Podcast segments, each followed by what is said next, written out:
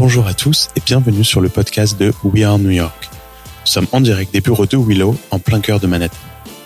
Ça fait un petit moment maintenant que j'ai envie d'interviewer tous ces Français qui réussissent aux États-Unis, principalement à New York, mais pas que, dans tous les domaines, la restauration, les technologies, l'immobilier, la mode et plein d'autres. J'ai une petite intuition qu'il y a une secret sauce derrière toutes ces réussites et j'ai envie de la partager pour inspirer plus de Français à tenter l'aventure américaine.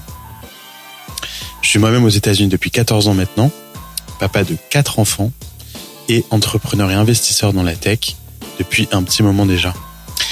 Les interviews vont être principalement en français, mais je laisserai toujours le choix à mes invités de faire l'interview en anglais s'ils sont plus à l'aise, car ici depuis très longtemps, il y aura quand même pas mal de franglais, donc désolé d'avance. Ce podcast est sponsorisé par Willow, une magnifique start-up franco-américaine, start-up dans le hardware, dont je suis le cofondateur avec Hugo et Jean-Marie de Gentil.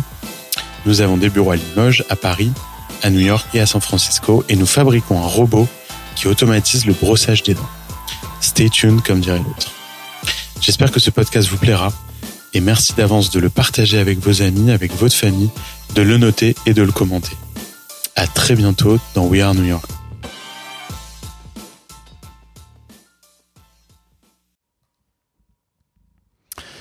Bonjour à tous et bienvenue sur la première interview de We Are New York. Alors aujourd'hui, je suis accompagné de Jonathan Benamou. Je suis vraiment ravi de te recevoir, John, pour ce premier, euh, premier podcast pour moi. Euh, je vais rapidement te présenter et puis on va rentrer dans le vif du sujet. Je pense que tout le monde a envie de savoir un peu euh, ton parcours ici. Alors Jonathan, euh, t'es arrivé il y a quelques années à New York, deux mille quatorze, je crois. deux mille quatorze. deux mille quatorze. Je vais résumer très rapidement ton parcours professionnel, mais il est assez simple en fait, parce que euh, c'est PeopleDoc, ton parcours professionnel. T'as eu l'idée, euh, d'après ce que j'ai, ce que j'ai vu, t'as eu l'idée à H E C. Euh, et très vite, t'es parti euh, pour monter NovaPost euh, avec Clément, ton cofondateur. En gros, euh, pour résumer, euh, PeopleDoc, c'est cinquante-cinq millions de dollars levés avec Eurazeo puis Accel. Philippe Botteri, euh, un des, des, des meilleurs pour moi V C euh, SaaS dans le monde, euh, qui vous a accompagné. Et ça, c'était déjà un super, un super signal. Et puis, euh, deux cent soixante-dix employés aujourd'hui. Euh, ouais, un peu plus de trois cents maintenant. Ah ouais, ça, ça, va, ça, va, ça va vite. Plus de mille clients. Ouais. Ouais. Et puis, racheté cet été par Ultimate Software, euh, qui est une boîte qui n'est pas réellement connue du grand public, même aux États-Unis, euh, mais très impressionnant, leurs leur chiffres. C'est une boîte qui est valorisée autour de dix milliards. Ouais, c'est euh, ça. Alors, un peu moins euh, depuis, euh, depuis trois à quatre jours, mais... Euh... Eh oui, là, en ce moment, c'est pas la pleine forme ouais, sur, sur les marchés. Euh, et donc, cette opération, elle a été annoncée, euh, je crois, l'été dernier. Euh, en juillet, le vingt-sept juillet deux mille dix-huit. vingt... Écoute, c'est, c'est... Donc, c'est très récent.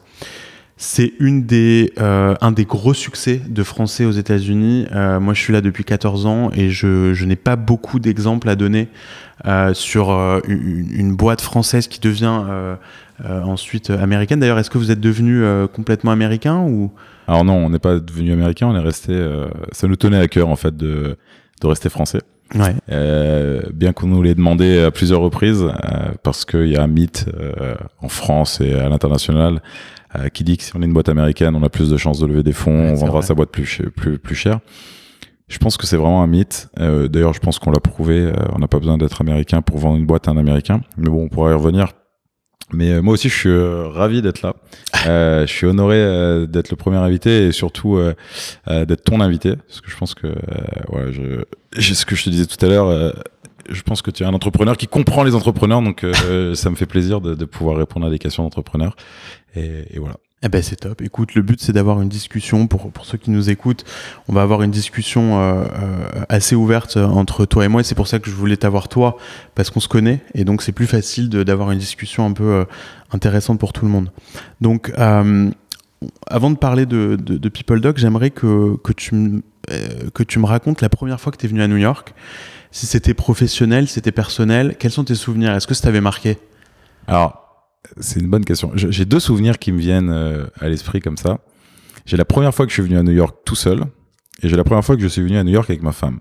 Alors, la première fois que je suis venu à New York, euh, c'était il y a un peu plus de douze ans. Je faisais un stage euh, de césure quand j'étais en école de commerce euh, chez Veolia. ouais. Transportation, alors c'était loin, euh, à Washington. Donc j'ai vécu pendant six mois à Washington D C. C'était un souvenir extraordinaire. Et je venais à New York parce que j'avais tous mes copains qui faisaient des stages en finance à New York. Ou en Tes dernières années de, d'école? Alors, en deuxième, entre la deuxième et la troisième année. Ok. Donc, euh, deux mille cinq, entre deux mille cinq et deux mille six. Ok. Et, euh, et je me rappelle de la première fois que j'ai pris, euh, j'ai pris le, le car, parce qu'à l'époque, euh, c'était le moyen de transport, euh, c'était notre moyen de transport. Donc, j'ai pris un Greyhound pour faire euh, d'ici ouais. New York. Connais ça. Et, euh, et je suis arrivé à, à la gare et, et je suis sorti de cette gare et, et j'ai, j'ai, j'ai, j'ai, j'ai halluciné. J'étais euh, complètement ébahi. Par... Ouais, ouais, j'étais pris par New York, quoi. C'était incroyable. Donc c'est vraiment, c'est vraiment. C'était la, la première fois que. Ah ouais. Et je me rappellerai toute ma vie, toute ma vie de ouais. sortir de ce car et d'arriver et de, de lever la tête, les yeux et de me dire waouh. Donc ça c'est la première fois.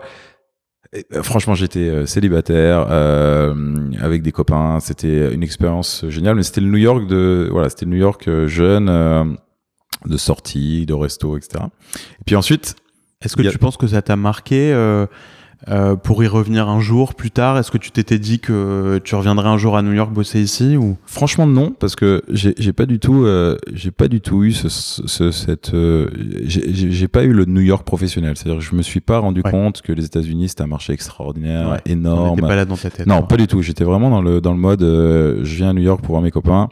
Euh, et puis en fait, c'est c'est des stages, donc personne n'aime vraiment ce qu'il fait. Euh, tu parles pas trop de, de boulot. En revanche. En deux mille treize, euh, j'ai rencontré Philippe Botteri et je suis d'accord avec toi, je pense que c'est un, un des meilleurs investisseurs en SaaS et on, on pourrait y revenir. Et il nous a aidé à, à, à reformater la boîte, à, à en faire une vraie boîte SaaS. Moi, je savais pas ce que c'était le SaaS en deux mille treize, alors que ça faisait quand même cinq ans que j'avais commencé euh, ouais. PeopleDoc. Je savais pas ce que c'était un A R R, un M R R, enfin tout, toutes les toutes les toutes les métriques dont on parle aujourd'hui et qui qui paraît qui paraissent être euh, vraiment euh, vraiment euh, triviales. À l'époque, ça l'était pas du tout. En fait, il y avait aucune boîte SaaS française. Euh, ce que tu disais tout à l'heure sur les ex- tu parlais des exits, il y en a eu une. Enfin, il y en a eu. Alors, il y en a eu une grosse il y a sept ans qui était Néolan. Et puis avant ça, il y a eu Business Object. Mais mais à part ça, en fait, si tu veux, personne n'avait vraiment monté de, de boîte SaaS. Ouais, ouais. Alors SaaS voulant dire Software as a Service, euh, c'est-à-dire euh, donner accès à un logiciel en ligne. Et donc, Je, je, j'avais un, en fait, voilà, j'ai monté, j'ai créé, commencé avec Clément en deux mille sept sur les bancs de, de l'école de commerce et euh, avec une première idée qui était une idée de créer la poste de demain, donc euh, qui n'a pas marché évidemment. Et, c'était un service plutôt grand public. Ouais, ou... c'était un service grand public qui okay. s'appelait Nova Post. Et ouais. l'objectif, c'était d'aller voir les E D F, G D F, France Télécom et de leur euh, demander de nous donner accès à leurs factures, à leurs relevés bancaires, et cetera pour les mettre à disposition. Que ce soit digitalisé et que ça. Okay. En fait, c'était transférer euh, la boîte aux lettres physique euh, ouais. en ligne. Qui est une bonne idée en soi. Voilà, idée sur le papier qui est très bonne, mais il y a plein d'idées bonnes. Euh, ouais, et après, ouais. derrière, le problème, c'est l'exécution. Mais peut-être que c'était pas le bon pays, peut-être aussi. Non, pour je pense euh... que c'était pas les bons fondateurs, en fait. ah, on était, on avait, non, mais on avait vingt-trois ans, on n'avait pas, on crée plus une assoce de foot euh, ouais. que de créer une boîte. On était, à l'origine, on était quatre, on a fait plein de bêtises, on a, on s'est mis à quatre en coloc. Ah, vous est... étiez quatre fondateurs euh, ouais. Nova Post. Ouais. Et, et comment ça s'est passé d'ailleurs, ça, cette euh, séparation avec les deux? On a, bah alors déjà, le, le, je vais te raconter comment ça s'est fait euh, et ouais, tu vas comprendre ouais. comment ça s'est séparé. Ouais. euh, non, ça s'est fait très simplement euh, lors d'une soirée à H E C où euh, moi j'avais eu, en fait, j'avais rencontré Pierre Kosciusko-Morizet ouais. à l'époque à H E C. Et, euh, et, et il était venu avec une idée qui était de dire on, il faudrait recréer la poste. En fait, il faudrait euh, pouvoir ouvrir des coffres forts à chacun des, collab- des, des citoyens français et puis leur permettre d'accéder. T'en avais parlé à toi ou dans une en fait, il nous avait parlé. Ou... Non, il nous en avait. Il c'était un prof en fait. Je suis entrepreneur. Okay. Tu ouais. as des missions ouais. et, euh, et tu tombes avec un prof qui te donne une idée et tes trois élèves et tu travailles sur l'idée que, que le prof t'a donnée. Donc une, une idée de création d'entreprise. Donc c'est, voilà, moi j'ai eu la chance de tomber avec Pierre euh, sur cette idée. Et donc on a bossé pendant un mois, ça s'est super bien passé. Il y a un jury qui clôture euh, la mission et donc tout le monde disait ouais, c'est génial, c'est une super idée. Euh, voilà, bon après personne n'avait vraiment creusé. C'est un peu comme quand tu lèves des fonds, euh, tout le monde veut refaire ton, de, veut refaire ton business model, et cetera. Mais personne n'y connaît rien en fait. Euh, et donc voilà, on a, moi je me, Pierre m'a dit écoute, moi je pense que c'est, ça peut marcher. Je veux bien être ton premier euh, investisseur, premier coach, et cetera. Alors, à l'époque, si tu veux, c'était quand même le mec qui était, ouais, qui était un peu sur à la une de tous les journaux. Ouais, moi ouais. j'ai hyper bien fité avec lui. Donc euh, il je... était encore chez Price Minister ouais, il... avant l'acquisition. Juste avant l'acquisition, ouais. C'était deux mille sept. Et, euh, et donc je décide de me lancer, mais pas avec les deux, euh, les deux étudiants qui étaient avec moi dans ouais, le groupe, ouais. mais avec euh, trois copains. Ouais. En fait, à une soirée, je leur dis écoutez, ça vous dit qu'on, qu'on lance le truc. Euh, la première, bon, ils m'ont tous les trois dit oui. La deuxième question, c'est est-ce que vous voulez qu'on prenne une coloc? Ils m'ont tous les trois dit oui. Et la, la troisième erreur, c'était est-ce que vous voulez qu'on sépare euh, en quatre le capital? Ils m'ont bien sûr tous dit oui. Ils t'ont tous dit oui. On est parti avec vingt-cinq pour cent chacun. Mais du coup, tous avec des, comp- des compétences un peu euh, similaires. Ouais, ouais, et puis tu sais bien, quand tu fais une école de commerce, t'as, beaucoup, t'as pas beaucoup c'est de ça, compétences ouais, en sortant. Ouais, donc, ouais. Euh, mais bon, voilà, on a commencé comme ça. Et en fait, pour, pourquoi je dis ça euh, parce que, évidemment, on, on, on savait tous pas faire grand-chose. Il y avait pas un mec très technique, il y avait pas un mec très sales, il y avait pas un mec très marketing. Et donc, du coup... Et en plus, l'idée a pas fonctionné. Donc, euh, si tu veux, euh, le, l'échec faisant plus euh, le manque de, de, ouais. de complémentarité, il y a un moment où on s'est dit, il faut pas, voilà, ça marchera pas à quatre. Au bout de combien de temps ? Au bout de deux ans. Donc, ah, quand euh, même. Ouais, ouais. ouais. On, on s'est séparés. On s'est séparés. On est resté plus que deux avec Clément. Et, euh, et voilà. Et à ce moment-là, en fait, c'est le moment où on a bifurqué dans le monde des R H. On a commencé à, à se rendre compte que la première idée fonctionnerait pas, mais qu'on pouvait digitaliser les bulletins de salaire. Donc mmh. c'est comme ça qu'on en est arrivé à la digitalisation des bulletins de salaire en France. Euh, et en deux mille neuf, deux mille dix, en fait, il n'y avait aucune boîte qui faisait ça. Et cent pour cent des bulletins de salaire étaient envoyés sous format papier. On est arrivé là, mais vraiment complètement par hasard. On a rencontré un D R H qui nous a dit que ce qu'on voulait faire, en fait, au niveau national, on pouvait le faire au niveau d'une entreprise. Et voilà, c'est comme ça qu'on est rentré dans le monde des R H. Moi, j'ai jamais passé d'entretien, j'ai jamais eu de job. Donc, en fait, je connaissais pas du tout le monde des R H. Je savais même pas qu'on recevait des bulletins de paye sous format papier. Donc c'est voilà, c'est, c'est assez marrant. Et quand on dit qu'aujourd'hui on est dans le monde des R H et qu'on n'a jamais eu de job avant, les gens rigolent un peu. Bon, c'est peut-être aussi la meilleure manière de disrupter le, le système parce que t'as pas, t'as, t'as pas de, de... T'as pas de, de, d'exemple. Ouais, ouais, voilà. Et, et, et donc, et donc c'est comme ça qu'on a, c'est comme ça qu'on a commencé. Et alors, je reviens juste à la première question de quelle est, euh, quelle est la première fois où, euh, où je suis né à New York. Donc c'était la deuxième fois, mais euh, en deux mille treize, on était petits, on faisait deux à trois millions de chiffres d'affaires, on avait euh, une centaine de clients. Et en fait. Qu'en France? Ouais, qu'en France. Puis j'avais Alven au capital, Pierre Kosciusko-Morizet. Ouais. Et, euh, et je rencontre Philippe Botteri parce que Pierre euh, me le présente. Et, euh, et moi, c'est, voilà, Accel, c'était un rêve, euh, un rêve de gamin, enfin de gamin, non pas de gamin, mais d'étudiant, parce que j'ai, j'ai découvert Accel quand j'étais à H E C, mais. Et, euh, et si tu veux, c'était un peu... Euh, Accel, le... c'est Dropbox, entre autres. Ouais, c'est Google, c'est Dropbox, ouais. c'est euh, toutes les grosses success stories ont ouais. Accel au capital. Donc, et ils euh... sont à Londres, ils sont en Californie. Ouais, ils sont en Chine, ils sont... Euh... Ils sont pas à New York, d'ailleurs. Ils, aussi. Sont, euh, ils étaient à New York, ils sont ouais, plus à New York. Plus, ouais. Ouais. Et, euh, mais ouais, c'est, c'est un peu la, la marque. Ouais, ouais. Tu vois, ouais. T'as Andreessen Horowitz, t'as Accel, t'as Index, euh, et puis t'as Sequoia, quoi. Et, euh, et Greylock. Et donc... J'avais ce, cette marque qui me, qui, voilà, qui me, tu sais, quand tu, quand t'es entrepreneur, t'as, t'as pas beaucoup de choses qui te font rêver, en fait, t'as pas beaucoup de, euh, t'as, t'as pas envie, tu cherches pas la promotion, tu cherches pas le salaire, tu cherches, en fait, euh, voilà, et les, les choses qui te font te réaliser, c'est aussi les investisseurs qui rentrent chez toi, et puis les employés que tu recrutes, parce que plus tu recrutes de talent, plus tu, euh, plus tu te rends compte que t'as, que t'as de la chance de, de faire ce métier. Et donc, euh, j'ai un meeting, je me rappellerai toute ma vie, dans mon bureau avec Philippe Botteri, qui vient dans mon bureau et qui me dit, euh, écoute John, franchement, sincèrement, aujourd'hui, moi, je pourrais pas investir chez toi euh, parce que t'as un business hyper local et, et, euh, et nous, on cherche des business qui, qui visent le milliard. Voilà, l'objectif de Accel, c'est de trouver des business qui peuvent aller à un milliard de valos.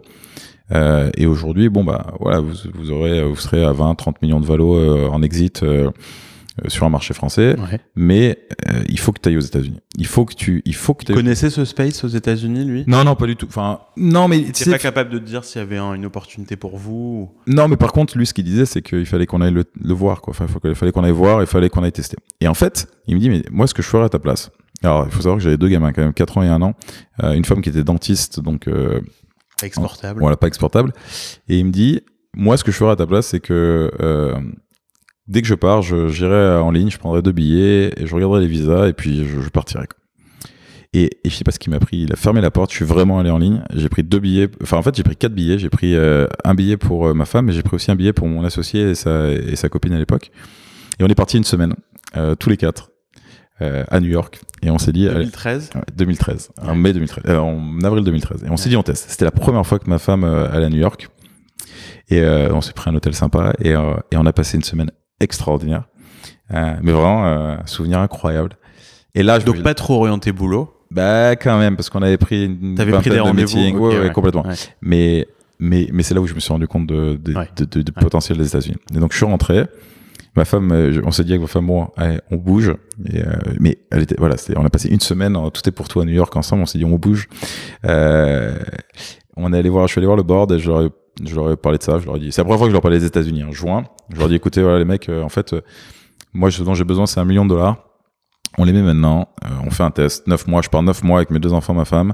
Euh, et puis, si ça marche pas, euh, je reviendrai. Donc, euh, juin, ils me disent, OK, Banco, on y va. Un board euh, incroyable, tu vois. Tu passes trois heures en board, tu n'auras jamais parlé, tu n'auras jamais parlé de cette histoire et ils, te, ils disent OK. Et alors là, tu te retrouves dans la merde parce que t'es en juin, tu leur dis je, me, je, je pars, je suis pas marié, j'ai pas d'école pour les enfants et Dieu sait qu'à New York c'est compliqué de, de trouver une école, j'ai pas de logement, euh, j'ai pas de partenaire, pas de client, je connais personne, je parle très mal ouais, anglais. Tu pars de zéro.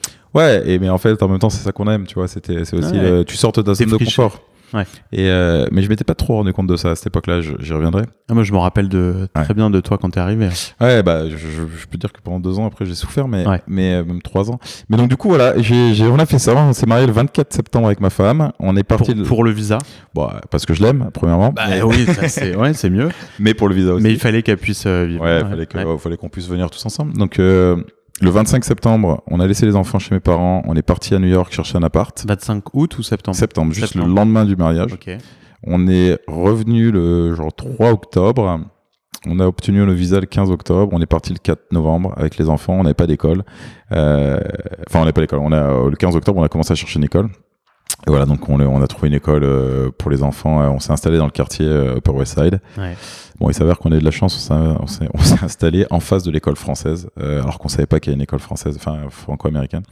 Et voilà, et ça a commencé comme ça, donc je suis arrivé euh, Régus, euh, alors moi je me disais il fallait être à Times Square, ouais. l'enfer, faut jamais, ouais, voilà, un conse- ouais. premier conseil à donner à des, à des Français qui arrivent ici, c'est ne vous installez pas Pourquoi à Times Square, Pourquoi parce que c'est un enfer, tu arrives le métro, tu, tu as des milliers de personnes autour de toi, ouais. tu mets une heure à arriver de ton bureau qui est à cent mètres de, de la sortie du métro. Euh, j'avais pas de fenêtre, j'avais un premier bureau mais vraiment sans fenêtre, c'est-à-dire euh, deux postes, il y avait que moi dans le bureau mais euh, voilà. Et, euh, et je me suis rendu compte. T'es arrivé que... seul, hein, t'es pas arrivé avec ton cofondateur. Non non, je suis arrivé seul. Ouais. Vraiment seul. Le but c'était que lui reste en France ouais, pour ouais. gérer euh, la France. Alors nous on l'avait géré d'une autre manière, on s'était dit qu'on voulait, euh, en fait on voulait créer une vraie boîte globale, donc on voulait pas avoir deux entités, une en France, une okay. aux États-Unis, donc ouais. on, on a de fait dès, euh, dès le début décidé d'être transverse. Okay. Donc on s'est dit, euh, moi je prends les sales de marketing, les investisseurs, la finance, et, euh, et Clem lui prenait France, U S, tout partout, pays confondu, mon, monde alors qui se résumait ouais. à la France plus ouais. moi aux États-Unis, mais en l'occurrence mais basé, de, basé, basé à New York. Voilà. Et ensuite Clément lui prenait la R et D, le produit et, et le service. Okay. Et on a nommé un patron de la France en fait pour éviter okay. que Clem se retrouve dans des situations et où, qui te reporte à toi et qui euh, me reportait à moi en fait parce que c'était les sales ouais. principalement. Okay. Et c'était assez marrant parce que en fait c'était la meilleure décision ouais. qu'on ait qu'on ait ouais. jamais prise. Ah ouais. C'est smart. Et euh, bon, parce que c'est pas forcément le plus intuitif quoi non. de mais c'est mais je... alors à posteriori je pense que c'est une des meilleures décisions qu'on ait jamais ouais, prises de notre ouais. vie euh, dans cette boîte et, euh, et Philippe qui est le patron de la France est toujours là génial euh, et c'est un mec extraordinaire qui est, euh, qui est patron de la France toujours et donc on a un patron des sales dans chaque pays, un patron du service dans chaque pays et un country manager dans chaque pays maintenant donc euh, c'est le modèle qu'on a gardé. Génial. Voilà. Et alors justement raconte-moi le, le, le à partir du moment où t'es arrivé à New York, est-ce que ça s'est accéléré niveau levée de fonds ? Est-ce que ça, ça a suivi euh, la courbe des ventes aux États-Unis ? C'est quoi la suite avec Philippe Botteri, par exemple ? Ouais, bah alors tu vois, c'est un mec très très bon et puis c'est un mec qui tient sa parole. Euh, et il n'y en a pas beaucoup dans ce monde-là. Euh, parce que tu sais, il y a beaucoup de gens qui disent je vais faire un chèque, je vais investir ouais. et puis le jour où tu leur mets un papier sur ouais, le. Tant euh, qu'il voilà. n'y a pas le chèque. Euh, ouais, il n'y a, euh, a pas l'argent. Hein. Ouais. Donc, je suis arrivé encore une fois en novembre, je, j'ai, j'ai installé ma famille pendant deux mois. Je me suis installé aussi. Euh, et puis, euh, et puis là, ce qui s'est passé, c'est que j'ai signé trois clients très vite, euh, tout seul. Enfin, tout seul. Ouais, si tout seul avec l'équipe bien sûr française, mais euh, en, sans embaucher. En fait, si j'embauchais une, une nana qui qui est qui qui était qui est toujours chez nous, enfin qui revient, là, qui euh, pour euh, en tant que project manager.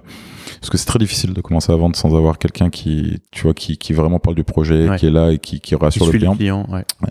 Et donc, j'ai, j'ai commencé, on a vendu trois, on a vendu trois comptes. On a, on a signé Coach. Ouais. Donc, euh, tu sais, une ouais. grosse boîte de, de, de maroquinerie. Ouais.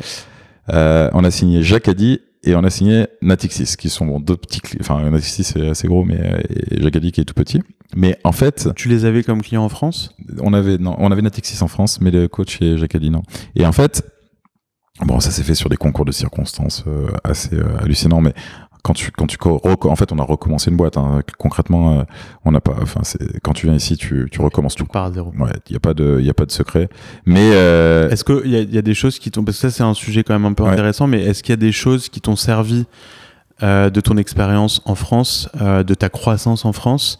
Aux États-Unis, euh, à part le produit évidemment, ouais. ou, ou, euh, ou ou pas tant que ça. Alors, Bah, je, je, je, je, du coup, je vais, je vais continuer sur ce que je te disais pour t'expliquer pourquoi je pense qu'il y a des choses qui m'ont servi, des choses qui m'ont desservi. Mmh. Euh, mais bon, c'est, c'est pas, ça n'a rien à voir avec la France, ça a à voir avec, euh, avec, euh, avec le fait d'avoir commencé dans un autre pays. Euh, c'est que, donc j'ai signé ces trois clients, et puis ensuite Philippe, euh, on, je rappelle Philippe, je lui dis écoute, voilà où on en est, on a signé trois clients, puis la France marchait bien. Et il me dit écoute, euh, moi je suis hyper intéressé, je veux, je veux investir, euh, et je voulais lever dix millions de dollars. Et à ce moment-là, il y a Greylock en Europe qui aussi euh, se met sur le coup. Ah, je savais pas que c'était en Europe. Ouais, et du Greylock. Coup, ça commence à faire des enchères. Et, euh, et on a levé dix-sept virgule cinq millions en fait en mai euh, deux mille quatorze, donc cinq mois ou six mois après que je suis parti. Super. Euh, et voilà, sur une belle valo. Et, et là, et là, je me dis putain, c'est incroyable. T'arrives aux États-Unis, tu signes trois clients et le monde est complètement différent. On avait levé un virgule cinq million depuis, enfin deux millions, trois millions depuis le début. Fou, ouais. Ouais. Et là, on arrive à lever dix-sept virgule cinq millions. Ouais. C'est la plus grosse levée de fonds en fait, euh, ouais. Une des plus grosses. Série A, c'était, c'était, c'était série B. Ouais, série A, ouais. Série B en ouais. fait. Ouais. Et, euh, et voilà, là on se dit waouh, c'est, c'est parti. Et là, j'ai fait une erreur, c'est que j'ai, j'ai écouté un peu trop. Et on m'a dit scale, scale, scale, c'est le moment d'y aller. Et, et c'est là où en fait dépenses. Pour, ouais, comment dépenses. Ouais, dépenses, mais surtout on recrute des sales. Et en fait, c'est ouais. là où, euh, où où je vais répondre à la question que tu viens de me poser, c'est que moi, j'ai, oui, on avait une expérience, mais on, nous, on n'a pas eu une expérience de hyper growth au début. Moi, j'ai mis, euh, ça m'a pris de deux mille sept à deux mille treize à deux mille douze pour faire un million de chiffre d'affaires, donc cinq ans.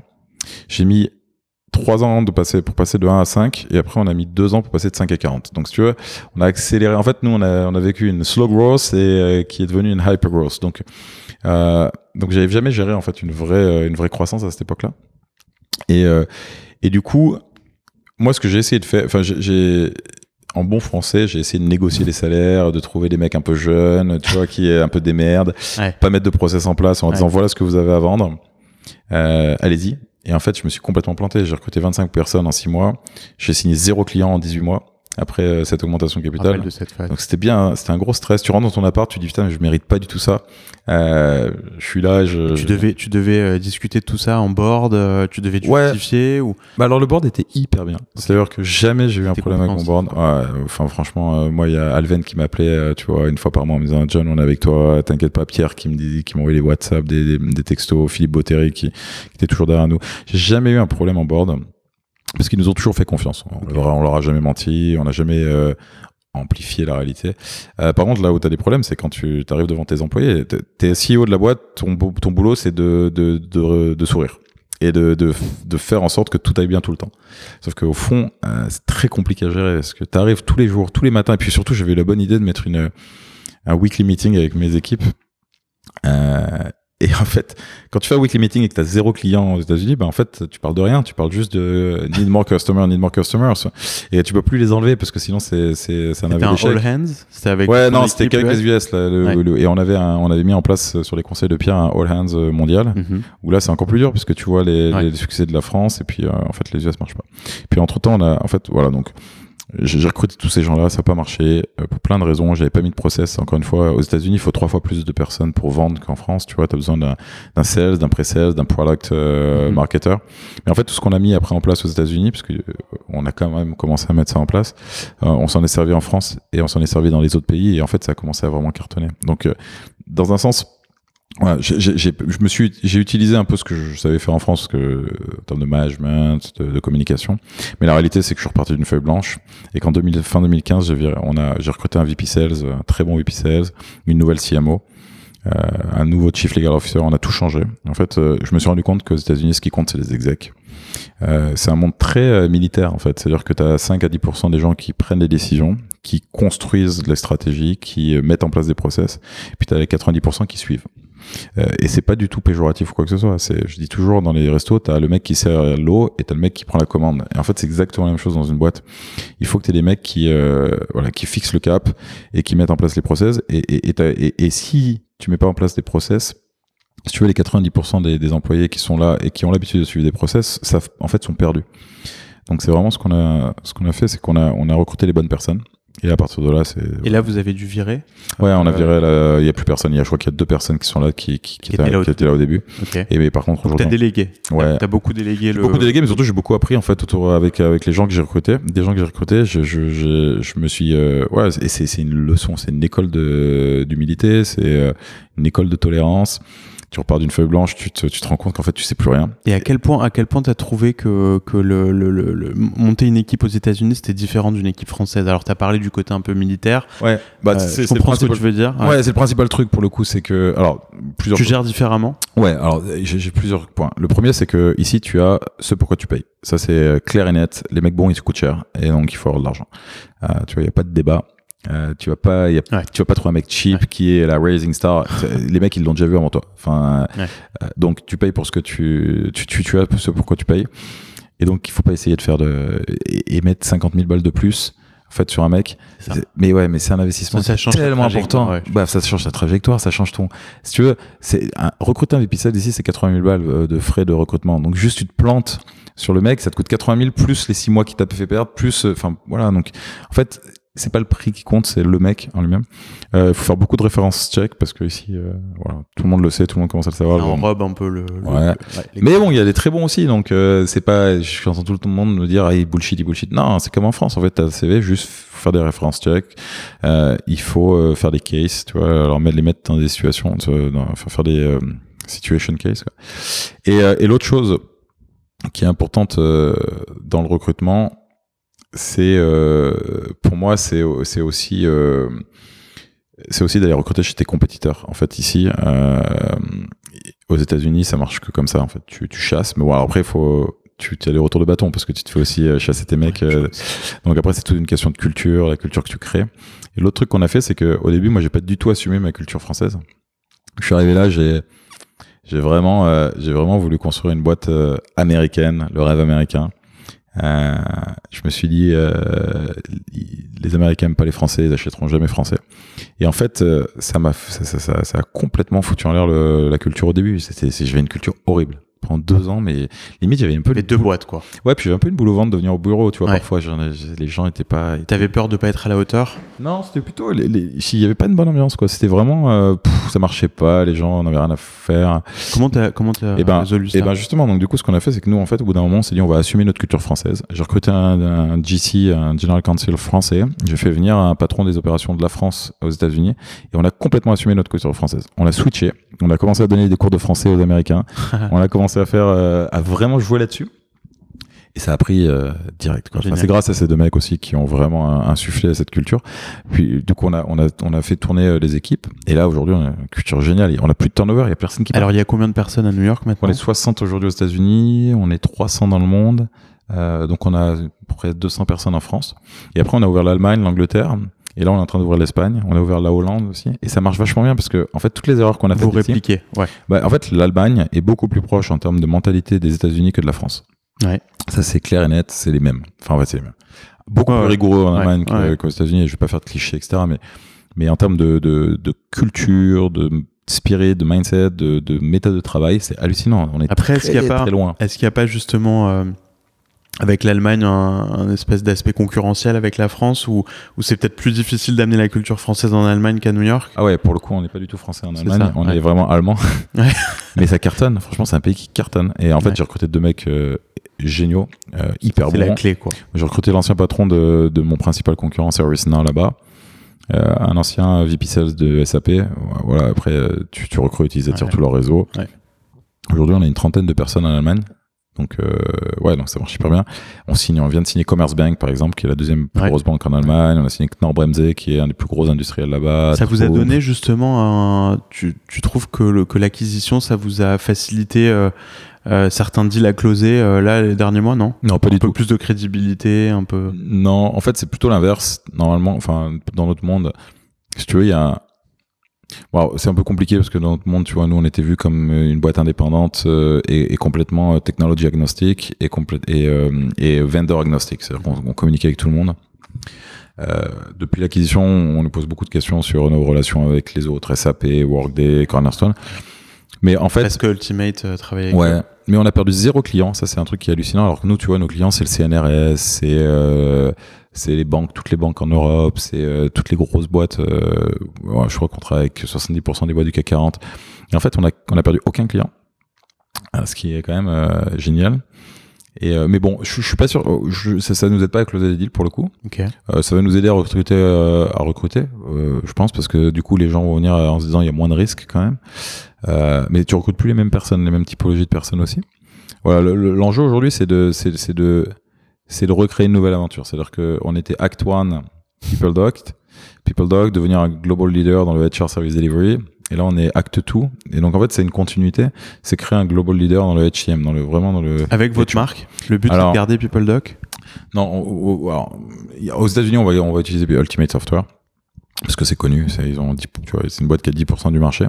Donc, c'est quand même assez connu. Alors, en Europe, personne ne connaît Ultimate, mais c'est hallucinant. À chaque fois que je dis Ultimate, les gens me disent, euh, euh, de quoi, de quoi tu parles? Ils sont juste pas en Europe, en fait. Ouais, ils sont pas du tout en Europe. Mais en plus, comme ils vendent du B deux B, et cetera. Euh, mais en Europe, écoute, on est en train d'encore d'en discuter. En fait, l'avantage, c'est qu'Ultimate est hyper ouvert. Ils connaissent rien à l'international. Ils ont zéro équipe à l'international. Donc, ils nous font confiance à cent pour cent. Donc, bon, évidemment, à un moment, il faut qu'on merge les deux boîtes. Sinon, ça sert à rien. Enfin, les, les deux marques, ça sert à rien. Donc, l'idée, c'est de garder Ultimate, euh, PeopleDoc en Europe, à l'international pour l'instant. Tu vas remettre PeopleDoc by Ultimate ou un truc comme ça pour euh, commencer à éduquer le marché. Et puis, à un moment, on switchera, mais on n'est pas pressé. Euh, sincèrement, ils ont aucun ego. Tu vois, c'est pas, c'est pas une boîte d'ego. C'est une boîte. Euh, le fondateur est toujours là. Il a, il a vraiment aucun ego. Il est hyper humble. C'est, c'est assez, euh, c'est assez plaisant en fait. Alors justement, c'est, c'est revenons un petit peu en arrière. Les histoires qu'on aime tous entendre quand on est dans, dans la tech ou entrepreneur en général, c'est euh, comment ça s'est passé cette acquisition. Alors, il faut que tu nous racontes. Ah, non, comment c'est... ça a démarré? Alors, la réalité, Est-ce c'est que toi, que... t'avais envie de vendre déjà? Non, euh... pas du tout. Mais en fait, c'est marrant parce que s'il y a un an, tu m'avais posé la question de savoir où je serais dans, où je serais dans un an, mais, mais, mais je pense qu'il y a... Je pense que je te l'ai posé d'ailleurs. Hein. Ouais, et en fait... Et tu je... savais pas. Non, et en fait... Enfin, le but, c'était de continuer à grossir en solo. Ouais, ouais, tu vois, jamais je me serais dit, je serais là avec Ilan en train de parler d'une acquisition euh, ouais. de Ultimate Software. Donc, non, la réalité, c'est que en novembre, on avait... Euh, on avait... Euh, on a décidé de, de, de, de lever des fonds. Ok.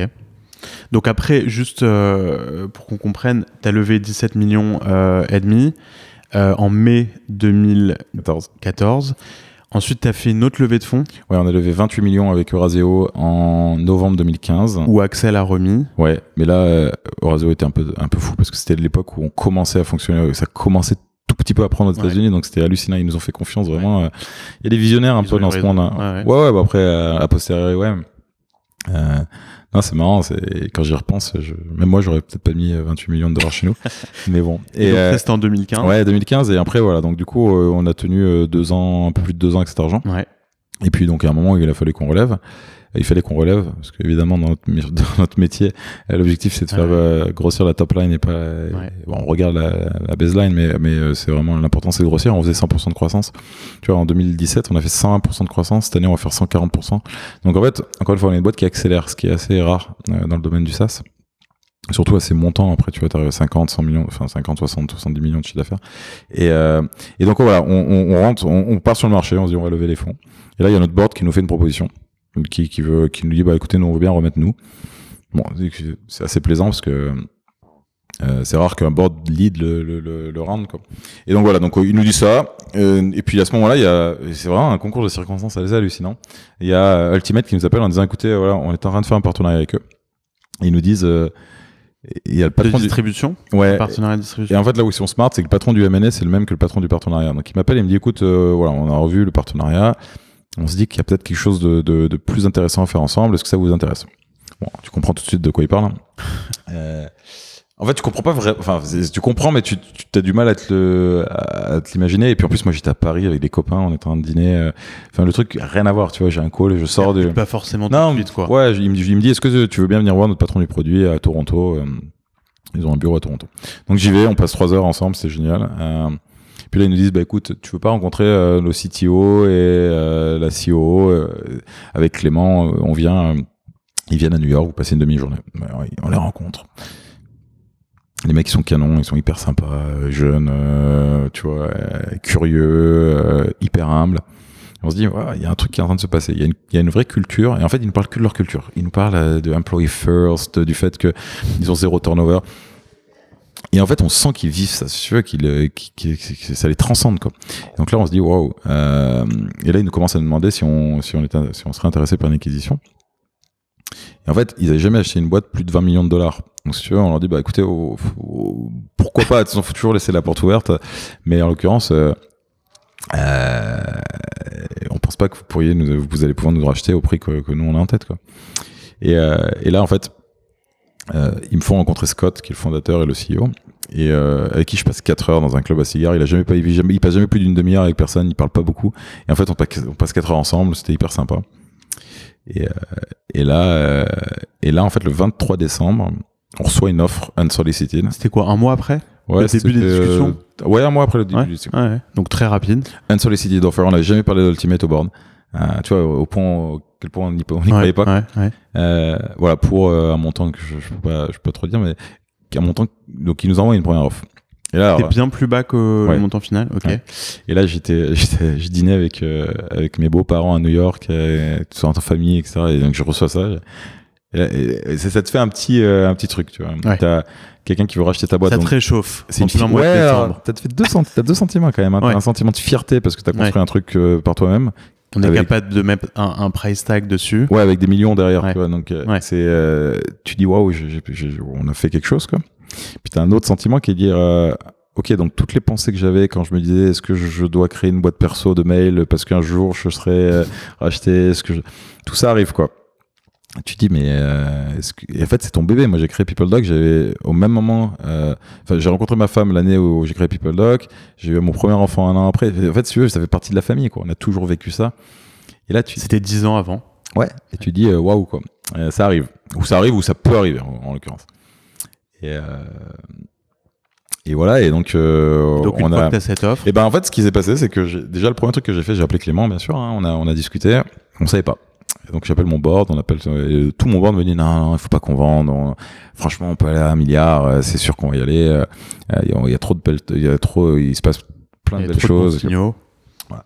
Et en fait, j'appelle le, déjà j'appelle le C E O de la boîte de Ultimate et je lui dis mais attends, je comprends pas, il y a pas de deadline sur la sur la L O I. Et là il me dit écoute, moi je suis un entrepreneur, tu sais, ça fait vingt-huit ans que j'ai créé euh, Ultimate.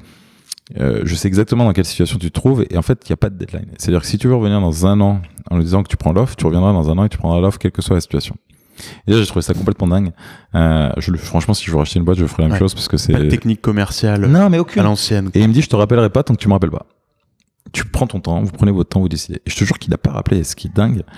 Euh, et ça m'énerve. Il voulait qu'il rappelle. Et, euh, et en fait, te suis. Non, et donc pendant deux mois, on a, on a réfléchi pendant deux mois avec la. Euh, back and forth, tu veux. Mais, mais c'est, c'est génial dans cette situation. Vous avez gardé le, le, le, le, le canal de, de discussion ouvert avec lui ou... On a même pas, en fait, on parlait qu'entre nous. Pas non, non, non, on parlait qu'entre nous. Ouais, non, on parlait qu'entre nous avec Clément.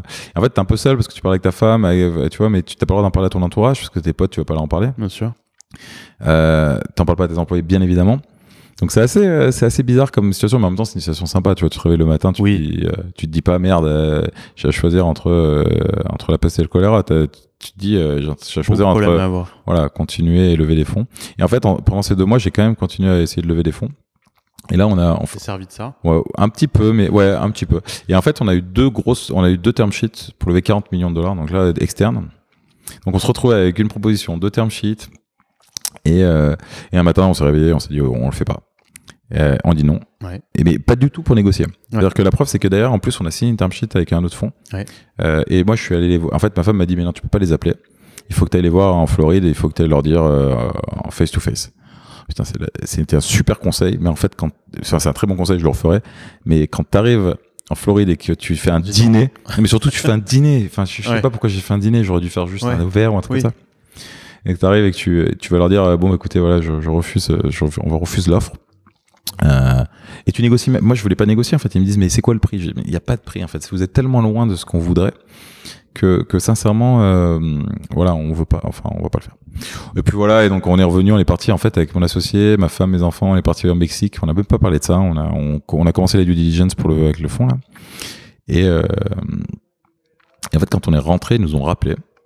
Et ils nous ont dit, voilà, écoutez, est-ce que vous voulez vendre la boîte? On leur a dit, écoutez, à vous, oui, à, à vous, potentiellement, oui. Mais on a un prix en tête qui est, euh, qui est de trois cents millions, en fait, qui est, qui est le prix qui, pour nous, est un, un voilà, qui, qui est vraiment le prix qu'on a. Et en fait, la réalité, c'est qu'on s'était dit avec Clem, en fait, on a le choix de, à ce moment-là, on a le choix de choisir notre futur. Si tu relèves quarante, cinquante millions de dollars, bon, bah, faut aller viser un milliard, deux milliards de valos. Bon, tu sais, et puis, et puis, en fait, si tu vises un milliard de valo, tu es racheté par trois, quatre acteurs et qui n'ont pas forcément la culture que tu, que tu souhaites. Ou alors, tu vends aujourd'hui et tu rejoins une boîte qui a un objectif de passer de un à trois milliards de chiffre d'affaires en cinq ans, qui a une culture extraordinaire et tu, en fait, finalement, tu donnes, tu tiens les promesses que tu as faites à tes employés en leur disant que, voilà, tu, moi, je leur ai toujours dit, suivez-nous et l'aventure sera belle et on, et on, et on fera, on take care, on take care of you. Et, euh, et on s'est dit, euh, voilà, à trois cents millions, on pense que c'est, euh, c'est un bon prix. Et, et c'est le prix qu'il faut aujourd'hui pour, euh, pour qu'on choisisse notre futur, qu'on décide de notre futur. Et en fait, ils sont venus vers nous euh, avec une première offre entre les deux qui, euh, qu'on a, qu'on a refusée, mais en un coup de fil. Parce que c'est dingue, ouais. Parce qu'en fait, comme on n'était pas en train de négocier, si tu veux, c'était, c'était, euh, on n'avait pas l'impression de refuser un truc. Tu vois ce que je veux dire ? On n'avait pas l'impression de, on n'était pas stressé à se dire ouais. Est-ce qu'on va l'avoir ouais. ou pas ? C'était juste, on pensait qu'ils arriveraient jamais à trois cents millions de dollars. Et en fait, le vendredi, il y a le, le C E O qui, juste avant mardi, on signait, euh, on signait le, le deal avec euh, le fonds. On devait annoncer le lundi à tous nos employés. Non, on signait mercredi. Vous signez quoi, le, le closing ? Le closing. Ah ouais, donc vous étiez quand même très, ouais, très proche. Ouais, et le vendredi, le, ouais, le, le, tout était fini. Ouais. Moi, j'ai eu deux additions de, d'avocats. Et le fonds savait pas, le fonds savait pas que, que tu négociais si, si. La revente en parallèle. Mais en fait, on ne négocie pas de revente, nous. Non, enfin, nous, on disait non. Discuter de manière. Bah, on disait non. Ouais. Tu vois, si tu veux, on, c'était ouais, pas une ouais, négociation. Parce que de toute façon, on pouvait pas, on n'avait pas, on n'avait pas le droit. Moi, je, ils m'appelaient, je leur disais, écoutez, non, on n'est ouais. pas intéressé. Donc, c'est même pas de négo. Et, euh, et je me sentais très bien et très à l'aise parce que de toute façon, euh, J'en ai, même, j'en ai même pas parlé au bord de, la, de, la, de l'offre entre les deux. Et, euh, et bon, le vendredi, le, le C E O euh, me dit, écoute, viens, viens bouffer avec moi euh, à New York. Il a fait le déplacement pour venir me voir. On a passé encore quatre heures ensemble. Et à la fin, il me dit, écoute, je vais te faire une offre euh, autour de trois cents. Je lui dis, c'est pas autour de trois cents, c'est trois cents. Et sinon, il y a rien. Et donc, et lundi, mais encore une fois, dans ce truc de, on n'y oui, croit oui. pas, quoi. Et j'appelle ma femme en sortant. Je lui dis, putain, je crois qu'il va me faire une offre à trois, qu'il va nous faire une offre à trois cents. Et le lundi, il m'appelle, il me dit, voilà, je t'envoie une offre à trois cents fermes. Et donc, il envoie une offre. On appelle le board et le board, on leur dit, écoutez, voilà, on, vous, on pense voilà. que c'est le bon prix. Et il n'y en a pas un qui nous a dit non. En fait, ils nous ont toujours dit, on vous suivra. Ouais. Quoi qu'il arrive, c'est vous qui prendrez la décision. Et en fait, ils ont tenu ça. Le, le coup de téléphone a duré dix minutes avec le board. On a annulé les, les meetings le lendemain avec les employés. On a dû appeler le fonds, on a dit, écoutez, on est désolé, mais il y a un moment où ça sert à rien de refuser, refuser, refuser. Enfin, tu vois, là, on a trouvé ouais. le futur parfait pour nous. Et voilà, donc euh, ça s'est passé comme ça. Et après, on a commencé les due deals. Et, euh... Donc, vous avez signé la term sheet euh, dans la foulée. Ouais, la semaine. La, Quelle la, date la... On est, on est euh, on quel est mois en... là On est en avril ou fin mars début avril. Là, je c'est ça. Ouais. ouais, c'était début avril. Ok. Trois mois de due deal et après les négos. Alors là. Quel négo ? Les négos du S P A, donc ouais. Stock Purchase Agreement. Ouais. Et là, c'était. Euh... Ah mais là, j'ai, j'ai jamais vécu. Enfin, j'ai jamais vécu ça en fait. C'est, c'est une intensité. En plus, tu négocies, c'est une grosse, une grosse acquisition, donc tu vois, t'as trois cents millions. Très, très gros contrat avec euh, t'as deux t'as tonnes de conditions. Bah, t'as trois cabinets d'avocats de chaque partie, ouais. t'as des lawyers, t'as des tax advisors, t'as des comptables, des, euh, pff, je sais pas, on était vingt dans la salle. Tu passes de huit heures du matin à trois heures du mat tous les soirs pendant cinq jours. C'est, c'est, mais c'est, c'est génial, en fait. C'est, c'est moi, j'ai, j'ai appris, mais, euh, énormément pendant ces, pendant ces, cette semaine, enfin, ces deux, trois semaines, là, de négociation. C'est des bons souvenirs. Ouais, j'étais en Italie après un mariage d'une copine et j'étais en train de négocier le matin. Le soir, t'étais au, au dîner du, du truc, mais après, tu reviens, tu rentres, bah, en fait, t'es encore dans les négos. Enfin, c'était, ouais, je, je, franchement, à trente-cinq ans, vu ça, c'est, euh, c'est extraordinaire. Moi, j'ai, j'ai, franchement, j'ai adoré et j'adore toujours, mais j'ai adoré du premier jour au dernier, même s'il y a des moments difficiles, en fait, mais, mais si tu veux, si t'avais pas ces moments difficiles, tu, tu, je pense que les moments faciles et les moments extraordinaires auraient moins de saveur, quoi. Et justement, alors à quel moment t'as, on parlait un peu des employés, de la transparence, euh, enfin parlons de la transparence, à quel moment t'as estimé que c'était le bon moment de dire à tes équipes que vous allez être rachetés ? Moi je suis un mauvais exemple parce que tout le ouais. monde me dit que je, je ne sais pas garder un secret, okay. ce qui est vrai d'ailleurs, hein, c'est, tout le monde a raison. Euh, en fait... Vous n'avez pas stratégisé autour si, de ça de... Si, bien sûr, mais parce que tout le monde me disait qu'il ne fallait pas le dire, et en ouais. fait ils avaient raison parce que euh, c'est une boîte cotée en bourse. Bah, ça fuit. Mais bon, moi j'ai tendance à faire confiance facilement, donc il euh, y a... Tu l'as dit aux proches. Je l'ai dit aux proches, je l'ai dit aux managers, et puis on a séquencé ça. Pour à quel que... moment tu leur as dit une fois ? Ça dépend, les execs, on leur a dit au début, en fait, quand on a signé la L O I, parce que de toute façon, ils étaient obligés de rentrer dans un due deal. En fait, on a fait une liste euh, des personnes qui devaient participer à la due deal, ouais. qui s'est étendue au fur et à mesure, parce ouais. que tu vois, tu demandes de plus en plus de choses. Ensuite, on l'a dit aux managers, pour qu'ils puissent présenter, préparer leurs équipes. On, donc, on les a formés, on les a préparés, on leur a expliqué. Juste pour revenir là-dessus, due diligence, due deal, euh, pour ceux qui ne savent pas ce que c'est. Ah bah c'est euh, ouvrir, euh, te faire ouvrir pendant trois mois. T'ouvres le kimono. Voilà. Donc tu. Euh, en fait, il faut juste euh, vérifier que qu'il n'y a pas de, il y a pas de squelette dans les armoires. Ouais, que t'as, que que comptablement, financièrement, euh, les que les comptes, que les clients sont contents de du produit, les réseaux pour lesquels ils sont contents. Ils parlent aux clients, ils parlent aux employés, ils parlent à tout le monde. Ouais, pendant trois mois. Ouais, une due deal, c'est en fait, c'est c'est euh, vérifier que ce que tu euh, achètes est, est la réalité, quoi. Et ce que tu as vendu. Donc. Euh, Et donc là, donc ça t'as a été pas intérêt à mentir pendant pendant les moments de, de négociation. Vous étiez prêt d'ailleurs parce ouais. que parce que vous faisiez le travail déjà pour les les fonds. Et puis on l'avait fait trois fois et puis avec ouais. Accel, avec Eurazeo, ouais. c'est pas des petites due deals, donc c'était à peu près équivalent. Non, c'est beaucoup plus, euh, plus beaucoup plus détaillé. Ils ouais. vont dans tous les documents. Mais euh, mais ouais, on avait une super équipe et donc du coup l'équipe était hyper rodée. Donc euh, du coup t'as t'as mis euh, de plus en plus de gens au courant. Et à quel moment t'as fait une annonce globale à l'équipe? Et alors, ce qui s'est passé, c'est qu'on a signé le doc. Alors ça, c'est épique, hein, tu vois. On était dans l'avion, euh, ils devaient venir. En fait, tous les execs de Ultimate euh, ont pris le commitment de venir annoncer à Paris okay. la nouvelle, ce qui est génial. Donc il y avait, euh, ils Top. étaient tous là. Et en fait, une première fois, ils ont ils, ils sont partis vers, vers l'aéroport et ils ont annulé leur vol parce qu'on n'avait pas fini de négocier. Donc là, si tu veux, tu stresses, que t'es euh, t'es pas bien, tu vois. Y a, ouais. Tu leur dis à tous, tu les appelles tous en disant non, bah les mecs, euh, c'est pas aujourd'hui. Et donc les, trois jours après, ils ont repris leur vol euh, et c'était toujours pas fini. Donc moi, j'étais dans l'avion. Et il n'y avait pas internet dans l'avion, donc c'était un enfer. Donc juste avant de décoller, tu vois, on finit tous les docs et en fait on devait avoir les signatures de tout le monde, et sachant qu'il y a des employés qui étaient partis, et cetera. C'était ouais. un enfer. Et donc quand on a, voilà, après on, en fait on a organisé une journée euh, à Paris où euh, tous les execs d'Ultimate sont arrivés. Il y avait tous les employés, c'était génial. Et là, euh, voilà, on l'a même on, des États-Unis. Alors en, en Zoom euh, en pour zoom. les États-Unis. Ouais. Et, euh, et donc on leur a annoncé la nouvelle et. Euh, et donc euh, c'était une surprise pour la majorité ouais. des gens. De l'équipe. Non, ça c'est sûr. Il y a des, il y a des rumeurs. Ils savaient pas, ils savaient pas il combien c'était, et cetera. Mais une semaine avant, il a commencé à avoir des rumeurs. Mais, mais, mais quand même, tu vois, t'as le C E O d'une boîte cotée au Nasdaq qui est là, t'as son C T O, le C F O. Tout le monde a fait ouais. l'effort de venir. Tu vois, c'était ouais. génial. Ils ont passé trois jours avec toutes les équipes. On a fait des films partout. On a après fait des meetings par équipe. C'était vraiment génial. Et puis on a fait une grosse stuff avec eux qui sont venus. C'était, enfin, je pense que ça s'est vraiment bien passé. Et c'est très important. C'est dans la com. Au moment de l'acquisition, je ouais. pense que c'est le truc le plus important. Il ouais. faut, il faut dire ce qu'on ressent en fait. Moi, j'ai failli pleurer euh, quand je l'annonçais. Euh, et en fait, la réalité, c'est que, tu vois, moi, ce que, nous, ce qu'on leur a dit, c'est que, voilà, on est fiers, on est euh, excités par la suite, mais on est aussi, on a, on a peur, quoi. On, on a hyper peur et autant qu'eux, euh, parce que nous, euh, tu vois, on a vécu ouais, c'est aussi euh, un gros pari pour quoi. Eux, mine de rien. Ouais, pour eux, pour nous, pour tout le monde. En fait, tu vois, on était mmh. chez nous. Nous, moi, j'ai jamais, j'ai jamais demandé à qui ouais. que ce soit pour, pour prendre une décision. Euh, et voilà. Et, euh, et du coup, je pense que le, le, il faut être honnête. C'est-à-dire, il faut pas dire à tout le monde, euh, faut pas dire aux gens, euh, ça va être génial. Vous inquiétez pas. Voilà, il y, y a des choses qui changent, c'est clair. Maintenant, c'est une autre aventure, quoi. C'est euh, une boîte américaine qui est structurée, mais qui est encore une start-up dans le corps d'une grosse boîte. Donc ça, c'est sympa. Et, euh, et justement, est-ce que euh, vous aviez toujours eu dans votre culture euh, l'habitude de filer des stock options, euh, des stocks aux employés?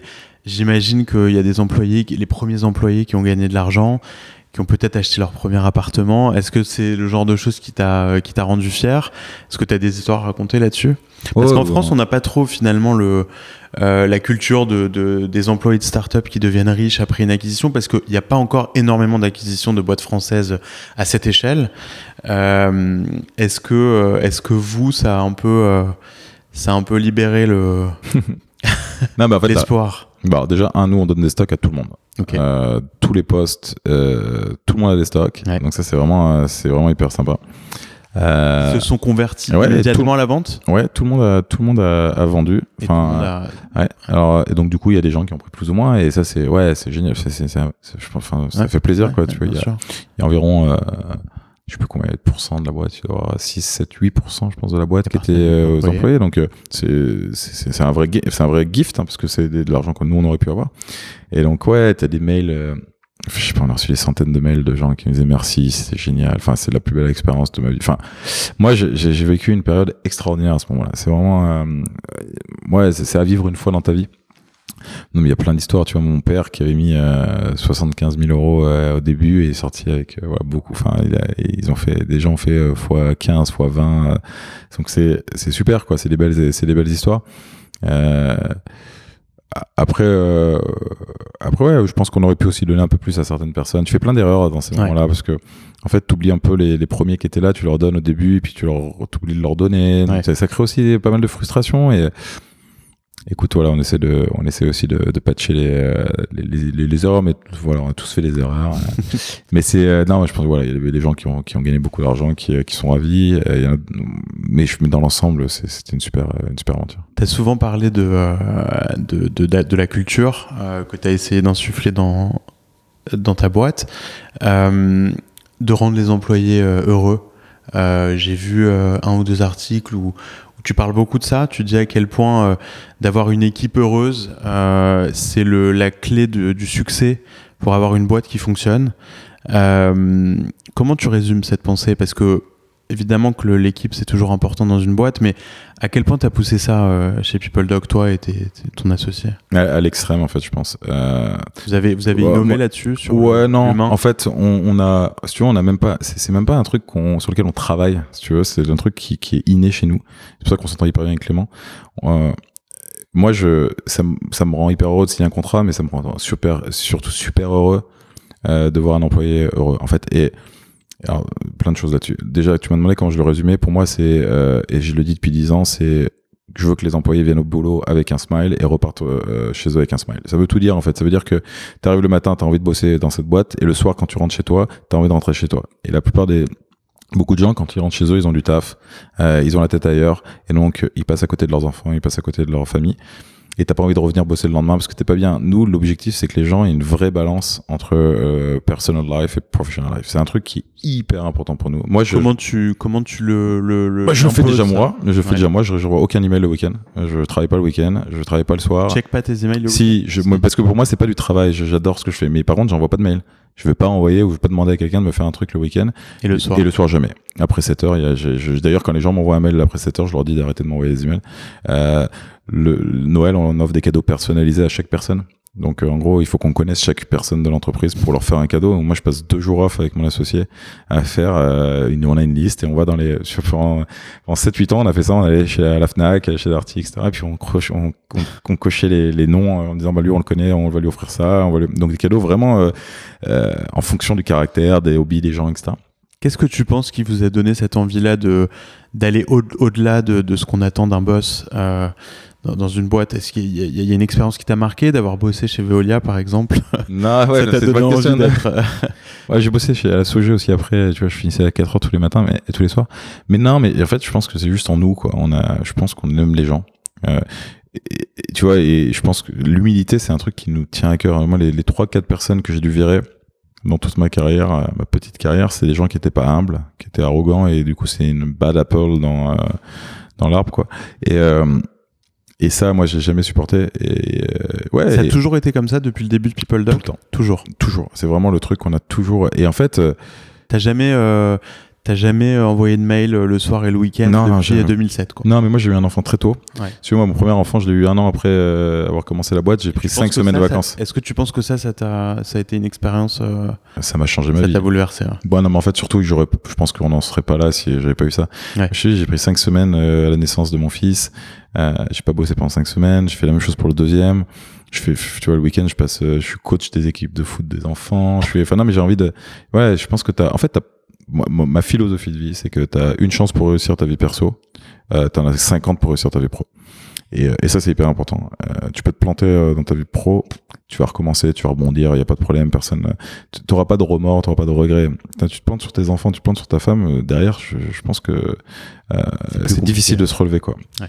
Et donc ça, c'est... Ça, tu l'as compris quand même tôt, je trouve. Mais parce qu'en fait, quand t'as un enfant, je pense que tu prends vachement de recul.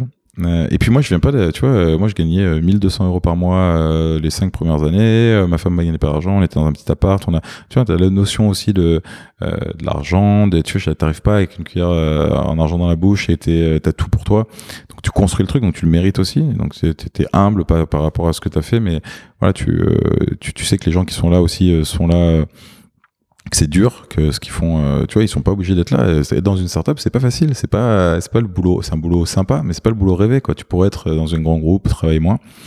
Non, je sais pas, on a, ouais, on a, on a vraiment ça, et on n'a jamais pris une décision en fait business avant une décision R H. On toujours, euh, c'est toujours pour nous, c'est, c'est d'abord le bien-être la, des employés. Avant. Ouais, et, et on le pousse à l'extrême, mais on le pousse, mais sans le pousser vraiment, parce qu'en fait, c'est, c'est, c'est vraiment dans l'A D N de la boîte. C'était naturel. Ouais. Tu vois, on a des valeurs, on a cinq valeurs. Alors c'est be true, euh, be happy, be humble, be bold et be better. Tu vois, on a cinq valeurs qui sont hyper simples et tout ce qu'on fait dans la boîte euh, est lié à ces valeurs. Ça passe par ce... Les recrutements, les prêts, les trucs, tu verras toujours ces cinq valeurs de partout. Et en fait, c'est ce qui fait aussi qu'on a été racheté parce que on a, si on n'avait pas eu ces valeurs-là, Ultimate ne nous aurait même pas regardé. Ouais. Donc, euh, ouais. Et alors, un sujet qui, qui, euh, qui m'intéresse euh, particulièrement, le, le, le côté justement euh, papa, famille. Tu vois, on a toujours, euh, on a, on a, j'ai l'impression que ça change récemment, mais on a toujours eu l'impression que quand tu, quand t'es entrepreneur, quand t'es C E O, tu dois bosser tout le temps. Euh, malheureusement, ta vie perso, elle passe souvent après. Il y a beaucoup d'entrepreneurs qui sont célibataires, et souvent d'ailleurs à cause de ça, parce qu'ils n'ont pas le temps en fait d'avoir une famille ou d'avoir une femme, donc ils deviennent euh, papa assez tard ou maman assez tard. Euh, est-ce que Et d'après ce que j'entends, c'est le cas, mais est-ce que, euh, selon toi, ça t'a donné une force que tu n'aurais jamais eue si justement tu avais été C E O euh, célibataire à New York? Bon, je ne saurais jamais, mais, euh, en l'occurrence, mais, mais en l'occurrence, je ne crois pas du tout à ça, moi. Je, je, tu vois, c'est comme les banquiers qui me disent je suis obligé de rester jusqu'à quatre heures du matin tous les soirs. Moi, je pense que si tu ne sauves pas des vies, quoi. Il euh, y a un moment où il faut comprendre ça. Et, euh, et moi, je, je, je, c'est vraiment, le, franchement, c'est le, la base de mon boulot, c'est que je sauve pas de vie. Je, je, je vends des software R H, quoi. Euh, si le mec a deux jours de retard sur sa proposition commerciale, et ça va pas le tuer, et ça va tuer personne. Donc, au moment où t'as compris ça, au moment où tu relativises euh, le fait que euh, c'est pas parce que t'as, t'as un mois de retard dans tes chiffres que tu fais pas ton budget de trois pour cent, franchement... Euh... Comment tu contrebalances ça avec une culture qui est en même temps hardworking, tu vois, c'est-à-dire mais que... C'est play hard, work hard, quoi. Si tu veux, il y a un moment où tu, tu peux travailler dur, mais de neuf heures à dix-neuf heures. Bien sûr. Enfin, il n'y a pas de, il n'y a pas de débat. Euh... Et t'as le sentiment que ça, vous avez réussi vraiment à le créer. Ah ouais. C'est-à-dire que une productivité maximale des équipes. Exactement. Euh, mais euh, voilà, soir et week-end euh, tranquille pour euh, recharger. Ouais, moi je suis hyper productif. C'est-à-dire que, enfin, sans aucune, sans aucune arrogance, mais moi je, quand je bosse, je bosse. Euh, tu vois, de neuf heures à dix-huit heures, je, je suis, euh, je, ouais. voilà, j'essaie d'être le plus productif possible. Je fonctionne avec des notes. Tu vois, je suis vraiment, je suis sur Wanderlist tout le temps. Je, je, je j'ai, j'ai mon truc cadré. Euh, quand je rentre chez moi, je rentre chez moi, quoi. Alors après, c'est facile, c'est facile à dire. Quand t'as les, tu vois, les deux ans là, à New York où c'était compliqué, bah, effectivement, tu passes pas du très bon temps avec tes enfants, mais tu passes quand même du temps. Euh, mais ouais, mais, mais, mais, moi, je, je n'arrive pas à comprendre. Alors après, euh, encore une fois, je suis peut-être intolérant, mais je n'arrive pas à comprendre un mec qui me dit j'ai pas le temps d'avoir, de, de passer du temps avec mes enfants. Je, je pense qu'il, qu'il, qu'il y a un problème dans son organisation, ou alors qu'il a pas envie de passer tout simplement. Ça, ça, voilà, ça, ça, ça le cache souvent, ça. Ouais. Non, mais tu vois, donc, euh, nous, en tout cas, nous, on a réussi à le faire. Euh, et, euh, et, et, et du coup, je, je considère qu'on peut le faire. Top. Alors, euh, Pour, pour quasiment finir, on a, on a, j'ai encore quelques questions à te poser, mais j'aimerais qu'on parle un petit peu, et ça, ça va être, euh, j'espère, quelque chose qu'on va aborder dans toutes les, dans toutes les interviews, qu'on parle de New York, des États-Unis. Euh, euh, une des, une des questions qu'on se pose souvent aujourd'hui quand on vient de France, c'est euh, pourquoi New York plutôt que San Francisco ? Est-ce que vous, vous aviez pensé à aller à San Francisco ? Sachant que dans le, dans le software, dans le SaaS, en général, on va plutôt dans la West Coast. Euh, c'est quoi ton opinion là-dessus ? Plusieurs, plusieurs choses. Euh, bon, déjà, c'est pas forcément dans le SaaS qu'on va à San Francisco, mais c'est plutôt dans la tech. Euh, quand tu veux forger des partenariats forts avec des acteurs de la tech, ouais. Genre euh, Salesforce, ouais, bon, tous les gros ouais. qui sont là-bas. Dans le soft en lui-même, t'as pas forcément besoin. Si tu veux, déjà pour comprendre les États-Unis, euh, l'économie de Californie est à peu près similaire à celle de New Jersey et New York, donc c'est à peu près quatorze pour cent de... Tu veux dire que les clients, ils sont pas forcément... Donc les clients sont partout, en fait, ouais. aux États-Unis. Donc que tu sois aux États-Unis... En fait, la, la seule raison pour laquelle tu vas à San Francisco, c'est si tu veux monter une équipe tech. Ouais. Nous, on n'avait pas besoin d'équipe tech. Et deuxièmement, notre équipe tech était en France et on veut la garder absolument en France parce que les mecs sont géniaux, euh, loyaux. Et donc du coup, six heures de décalage par rapport à neuf heures, c'est énorme. Ouais. Il euh, y a un, il y a une guerre des talents à San Francisco qui est assez hallucinante. Mais même chose à New York, qui commence vraiment à, à prendre à New York. C'est très cher, San Francisco. Euh, c'est même plus cher que New York maintenant. Et donc, en fait, la bonne stratégie, je pense que c'est même pas, euh, c'est même pas New York ou San Francisco. La bonne question, c'est, euh, des, des villes secondaires, type Austin, type euh, Kansas City qui est en train de prendre vachement, type euh, Boston. Tu penses que tu peux monter une équipe de zéro là-bas ? cent pour cent, parce que nous, en fait, si tu veux, au bureau, aujourd'hui, on, tu vois, on a soixante à soixante-dix personnes, il y en a trente au bureau et le reste sont de partout aux États-Unis. Moi, tous mes sales sont dans des villes différentes. Okay. Donc, en fait, euh, tu vois, Ultimate, ils sont en Floride, ils ont cinq mille personnes en Floride. T'as des boîtes de cent mille personnes en Floride. En fait... Ils ont la tech aussi en Floride ? Ouais. trois mille personnes, de mille cinq cents personnes en Floride, wow, de tech. Donc en fait, il y a des écoles de partout aux États-Unis. Euh, à New York, il n'y a pas vraiment de très bonne école Donc de tech. Donc tu trouves hein. qu'aujourd'hui, finalement, une, une, une boîte française qui arrive, elle aurait un intérêt à, à considérer d'autres villes, sachant que la chose à garder en tête, c'est quand même que culturellement, un Français qui vient s'installer à Kansas City peut avoir du mal quand même à monter une équipe de départ versus un New York, où, où, où, où tu penses que c'est plus un sujet aujourd'hui ? Je pense que c'est plus un sujet. Moi. Okay. Alors après...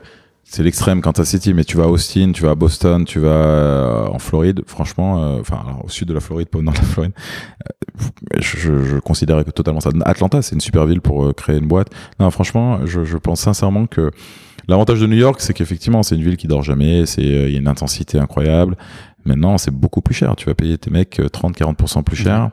Ton loyer. Et c'est... tu penses que les talents en moyenne, euh, ils sont du même niveau euh, à Atlanta qu'à New York?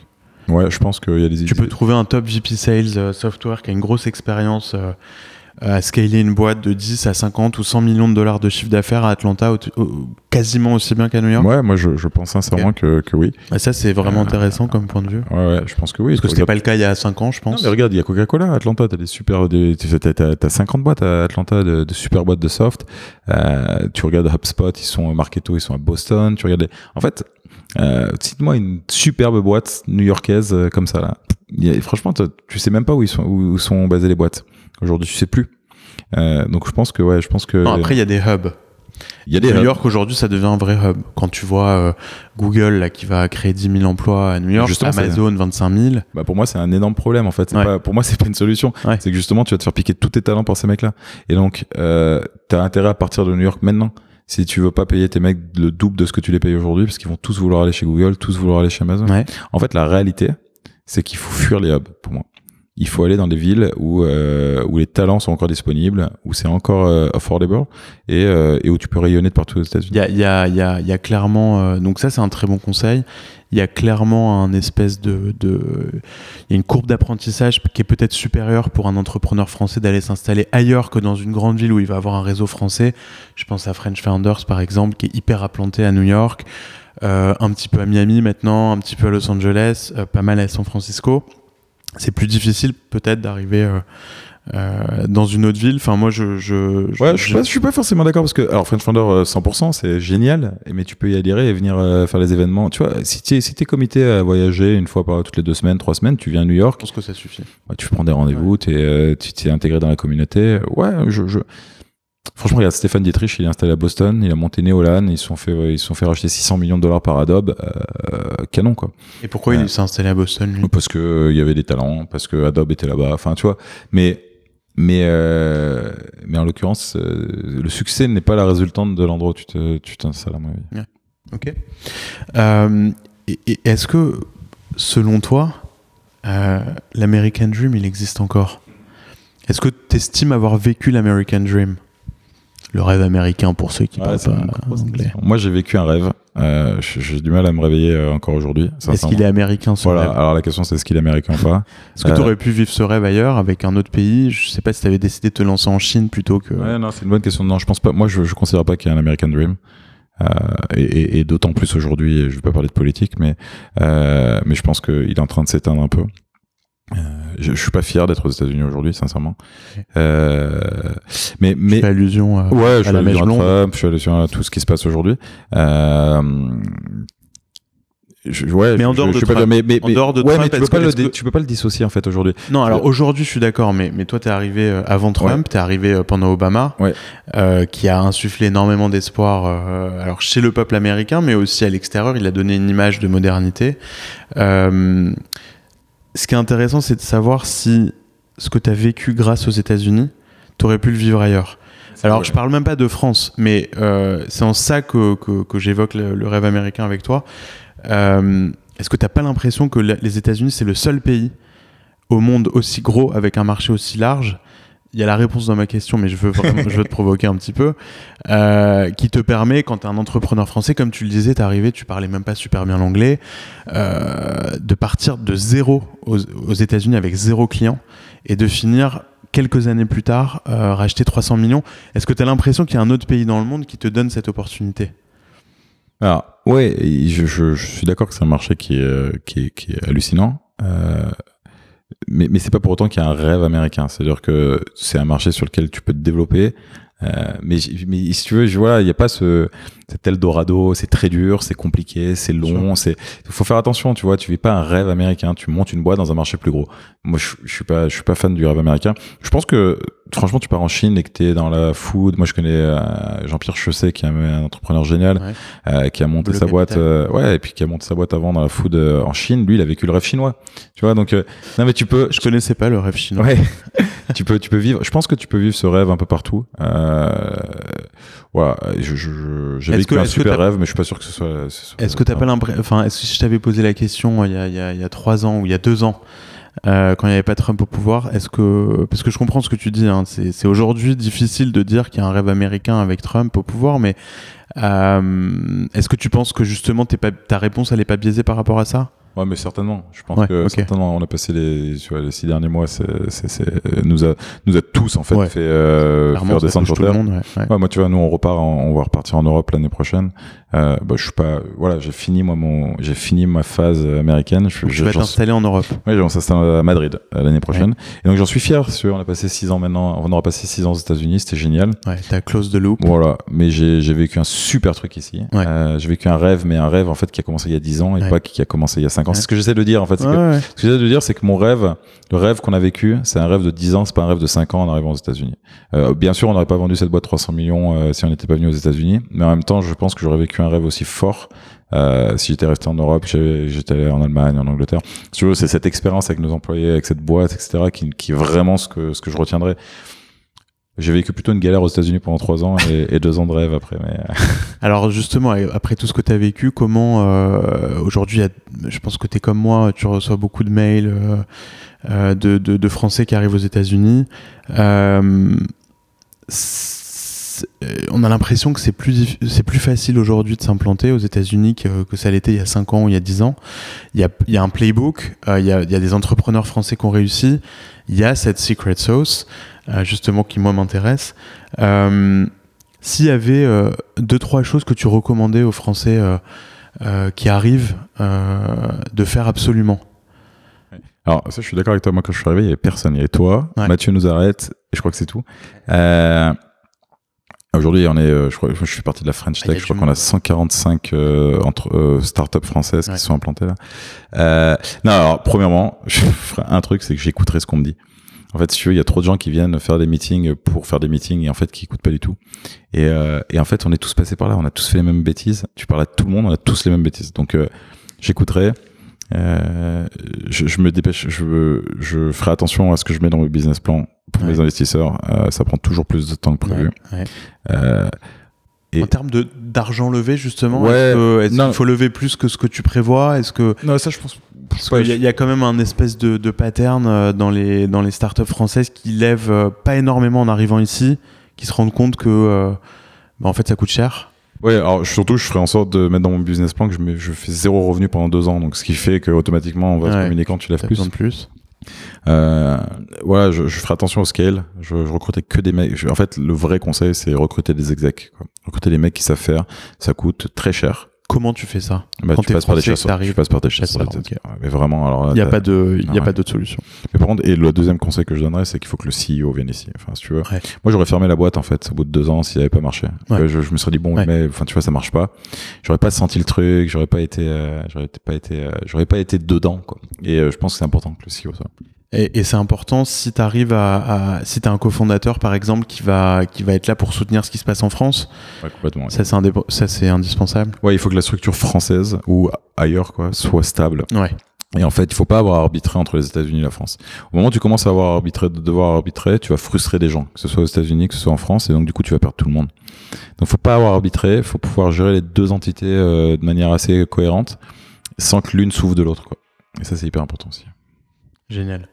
Pour finir, euh, Euh, alors euh, vraiment dans des domaines assez variés, je voudrais que juste tu nous recommandes un livre, euh, une série, un film, un truc qui, qui te plaît en ce moment, ou, ou un livre qui t'a vraiment inspiré, pas forcément business, mais euh, voilà, ça c'est la... Ouais, moi j'aime pas trop les livres business, j'arrive pas à lire plus de deux pages, ça, me, ça ouais. m'en fout, mais bon, il y en a un qui m'a, c'est le seul qui m'a inspiré vraiment euh, ces derniers temps, ça s'appelle The Hard Things About the Hard Thing de Ben, ben Horowitz, Horowitz enfin hein. Je trouve que c'est le seul qui est vraiment... Partner de...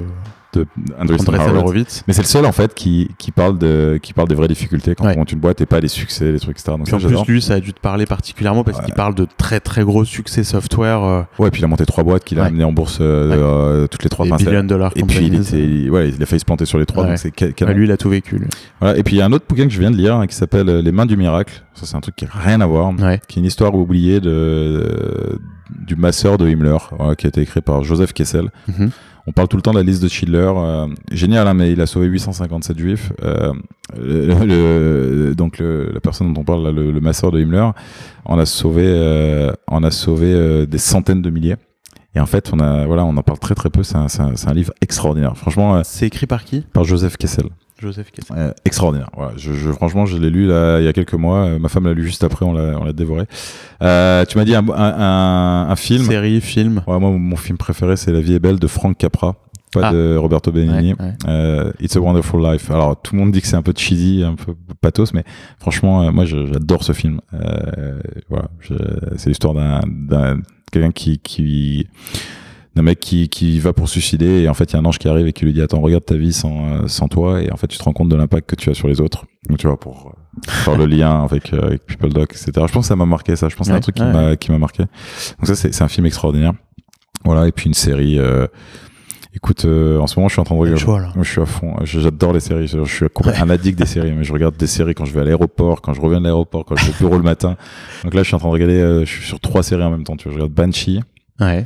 Euh, je regarde How to Get Away from a Murder ouais. et je regarde la deuxième saison de Making a Murderer. Donc tu vois, je voilà. Je, ouais. euh... C'est varié ça. Ouais, ouais, c'est assez varié. Bon, voilà, donc c'est assez... très cool. Merci. Est-ce que tu veux euh, donner des kudos, remercier des, des gens qui t'ont aidé et qui, grâce à qui un petit peu euh, t'en es arrivé là, euh, des mentors, des des gens à qui tu penses aujourd'hui, euh, surtout après le euh, l'acquisition. Écoute, j'en ai trois cents qui me viennent en tête. Là, c'est les trois cents employés qui bossent pour nous euh, ouais. aujourd'hui. Si tu veux, rien ne serait possible sans eux. C'est pas nous qui faisons une boîte, hein, c'est les gens qui sont avec toi. Ouais. Euh, nous, on est juste là pour orchestrer un peu, pour être chef d'orchestre. Donc ça, c'est vraiment, euh, c'est les premiers que je remercierais vraiment. Euh, ouais, puis Clément, bien évidemment, mon associé avec qui on est euh, depuis dix ans. Sincèrement, euh, on ne s'est jamais engueulé, quoi. Enfin, on, on, bien sûr, on n'est pas d'accord sur certains trucs, mais euh, on n'a jamais eu de voix. C'est hyper rare. Euh, ma femme, alors pour pour m'avoir supporté pendant, pendant ces onze dernières années, mes enfants. Ah, on sait que, que c'est pas les... facile de supporter un C E O. Ouais, ouais, exactement, mes enfants, parce que voilà, et pour tout ce qu'on a dit le, avant. Non, mais moi je sais pas, je, mes potes, mais enfin tout, en fait, mes premiers investisseurs qui ont qui, qui ont été tarés de mettre de l'argent quand on n'avait rien et qui ont tous mis cinquante, cent mille euros. En fait, on s'en rend pas compte, mais c'est quand même un énorme commitment de mettre cent mille euros au début sur trois mecs qui sortent d'H E C, quatre mecs qui sortent d'H E C, qui ont rien, qui connaissent rien à la vie. Et puis c'était pas la même époque. Et puis c'était hyper, ouais, c'était deux mille sept, c'est un PowerPoint. Voilà. Ouais. Donc, euh, en fait, je pense que monter une boîte, c'est une question de rencontre, de, d'opportunités qu'on sait saisir et de chance, quoi. Donc, euh, euh, et puis après, c'est, c'est les talents que tu reçois, quoi. Tu recrutes, c'est, c'est, c'est, sur le C E O. Je pense pas que le C E O soit du tout le mec le plus talentueux d'une boîte. Il faut pas que ce soit le mec le plus talentueux. Il faut, faut juste savoir recruter, euh, prendre les bonnes décisions au bon moment et saisir les opportunités au bon moment, quoi. Et, euh, et voilà. Et t'as su le faire merveilleusement. C'est moi qui le dis en tout cas. Merci. Ben, merci beaucoup, John. C'était euh, une super discussion. Euh, et merci à tous d'avoir écouté jusque-là. Et à la prochaine pour euh, la prochaine interview dans We Are New York. Merci, Ilan. Au revoir. À bientôt.